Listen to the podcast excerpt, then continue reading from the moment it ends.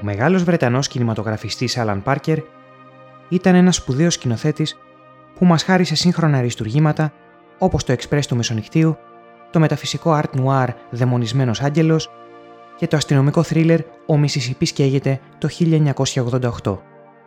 Το θέμα με τον Πάρκερ στην συγκεκριμένη ταινία δεν είναι πως απλά γύρισε μια ταινία που βασίστηκε σε αληθινά γεγονότα και δομήθηκε από το Hollywood ως μια γραφική παραγωγή, αλλά ότι ο σκηνοθέτης χαρακτηρίστηκε από τους πρώτους που θέλησαν να ρίξουν φως σε αυτή τη σκοτεινή ιστορία, αποφεύγοντας τα δακρύβρεχτα κλισέ και τις υπερβολές του μελοδραματισμού.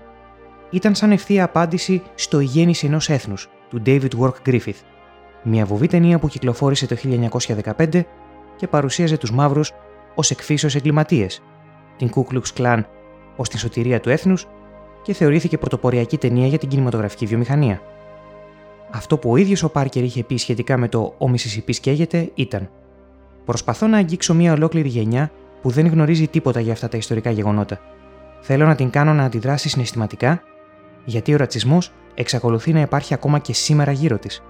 Έχοντας γαλουχηθεί μέσα από τη βιομηχανία της τηλεόρασης και του σινεμά, ήταν από τους ελάχιστους Ευρωπαίους κινηματογραφιστές που θέλησε να ασχοληθεί με το ζήτημα του Αμερικανικού εμφυλίου, των φιλετικών διακρίσεων και το δράμα των Αφροαμερικανών του Νότου που υπέφεραν για εκατοντάδες χρόνια από την μάστιγα της λευκής ανωτερότητας. Τα γεγονότα του καλοκαιριού του 1964 χαρακτηρίστηκαν ως το καλοκαίρι της ελευθερίας από τους μαύρους κατοίκους του Μississippi, μιας και συνέβαλαν στην προσπάθεια κατάργησης των διακρίσεων στον Αμερικάνικο Νότο, έπειτα από κινητοποίηση οργανώσεων για καταγραφή μαύρων πολιτών στην περιοχή. Σκοπός τους ήταν η κατάκτηση του δικαιώματος ψήφου, μιας και ο πληθυσμός τους καταλάμβανε το 45%, αλλά μόλις το 5% είχε δικαίωμα ψήφου. Φυσικά, Λίγο καιρό πριν είχαν προηγηθεί τα γεγονότα της Σέλμα στην Αλαμπάμα, όταν μετά από μήνες προσπάθειας, το κίνημα, με μπροστάρι τον Μάρτιν Λούθερ Κίνγκ, κατάφερε να αποκτήσει δικαίωμα ψήφου και να εγκαινιάσει έναν καινούριο κύκλο υπεράσπισης των ανθρωπίνων δικαιωμάτων, της κοινωνικής χειραφέτησης και της ατομικής ανεξαρτησίας σε μία από τις πολιτείες του Νότου. Το αμερικάνικο όνειρο χρώματος λευκού κρατούσε ισχυρά ηγετικό ρόλο την εποχή εκείνη. Τρεις ακτιβιστές, δύο λευκοί και ένας μαύρος, κατέφθασαν στην επαρχία Νεσόμπα του Μισισιπή εκείνο το καλοκαίρι με σκοπό να ενισχύσουν τις κινητοποιήσει και να ερευνήσουν μια υπόθεση εμπρισμού μαύρης εκκλησίας. Τη νύχτα της άφηξής τους έπεσαν θύματα απίστευτου φιλετικού μίσους. Μέλη της οργάνωσης Ku Klux Klan, σε συνεργασία με τον βοηθό σερίφη της Νεσόμπα, έστησαν αιματηρή ενέδρα στους τρεις νεαρούς, με τους δύο λευκούς να πυροβολούνται εμψυχρό στο στήθος και τον τρίτο να λιντσάρεται μέχρι θανάτου. Ο διχασμός και οι φιλετικές αναταραχές εκτινάχθηκαν τις επόμενες μέρες όταν έλαβαν χώρα περιστατικά εμπρισμών, λαιλασία και δολοφονιών. Γεγονότα που μας φέρνουν στο μυαλό εικόνες του Αμερικάνικου εμφυλίου. Την εποχή που κατοχυρώθηκε η κατάργηση της δουλείας από τον πρόεδρο Αβραάμ Λίνκολν το 1865.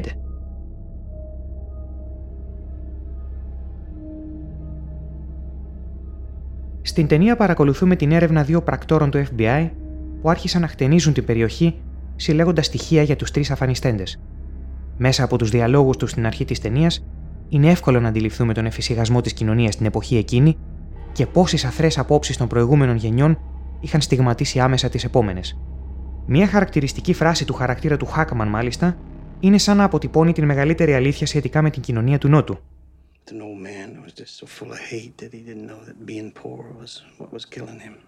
Λέει χαρακτηριστικά, αφού έχει εξιστορήσει πως ο πατέρας του δεν μπορούσε να αποδεχθεί πως ένας νέγρος θα τολμούσε να είναι καλύτερος από τον ίδιο.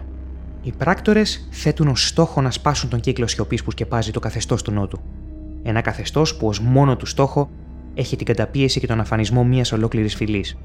Καθώς συλλέγουν μαρτυρίες σχετικά με το γεγονός, φτάνουν στην κακοποιημένη σύζυγο του τοπικού σερίφη, η οποία γνωρίζει δυνατές πληροφορίες σχετικά με την υπόθεση και θα υποστεί βάρβαρες συνέπειες μετά τη συνεργασία της με το FBI. Το μεγαλύτερο πρόβλημα δεν είναι μόνο η δράση της Ku Klux Klan στην περιοχή, αλλά και η συγκάλυψή της από την αστυνομία και την τοπική κοινωνία. Καταχρηστικά και με περίσσια άνεση, σερίφιδες και υποτιθέμενοι υπερασπιστές του νόμου και της τάξης για χρόνια κάλυπταν τις δολοφονικές επιθέσεις της οργάνωσης. Για συμμάχους είχαν τα απανταχού φασιστοειδή, με την γραφική τραβηγμένη προφορά του Νότου, τα γεμάτα μίσος πρόσωπά τους και την αβίαστη τάση τους να πνίγουν στο αίμα την διαφορετικότητα του οποιοδήποτε ανθρωπίνου όντω.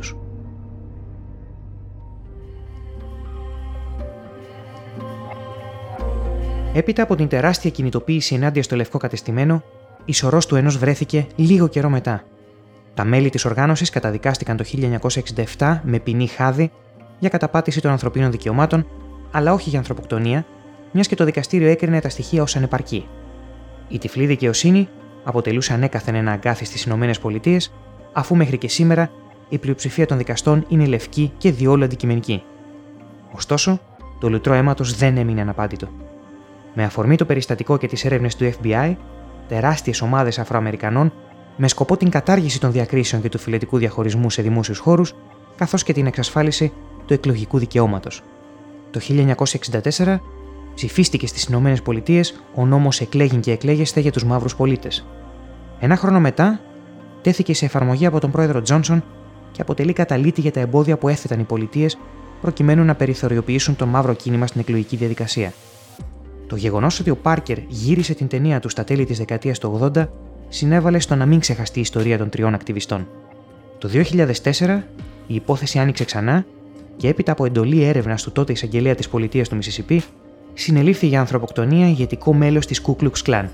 Ο 79χρονο ιερέας βαπτιστής καταδικάστηκε σε ποινή κάθερξη 80 ετών, αλλά μετά από 5 χρόνια αφέθηκε ελεύθερος λόγω προβλημάτων υγείας. Το σημαντικό είναι ότι η ταινία πέτυχε το σκοπό της. Πέτυχε να ακούσει ο κόσμος και να δει τον ρατσισμό όπως ακριβώς είναι. Πώς απλώνει τα πλοκάμια του και καταπίνει κόσμο, χωρίς ποτέ κανείς να τιμωρείται. Η ταινία δεν χαρακτηρίζεται ως απλά ένα κοινωνικό δράμα, αλλά ως μια βαθιά αντιρατσιστική ταινία που δεν στοχοποιεί απλά τους μηχανισμούς της πολιτείας, αλλά όλο αυτό τον κύκλο που κατέστησε την Ku Klux Klan σε βάθρο ηρώων και συγκάλυψε εκατοντάδες εγκλήματα κατά της ανθρωπότητας.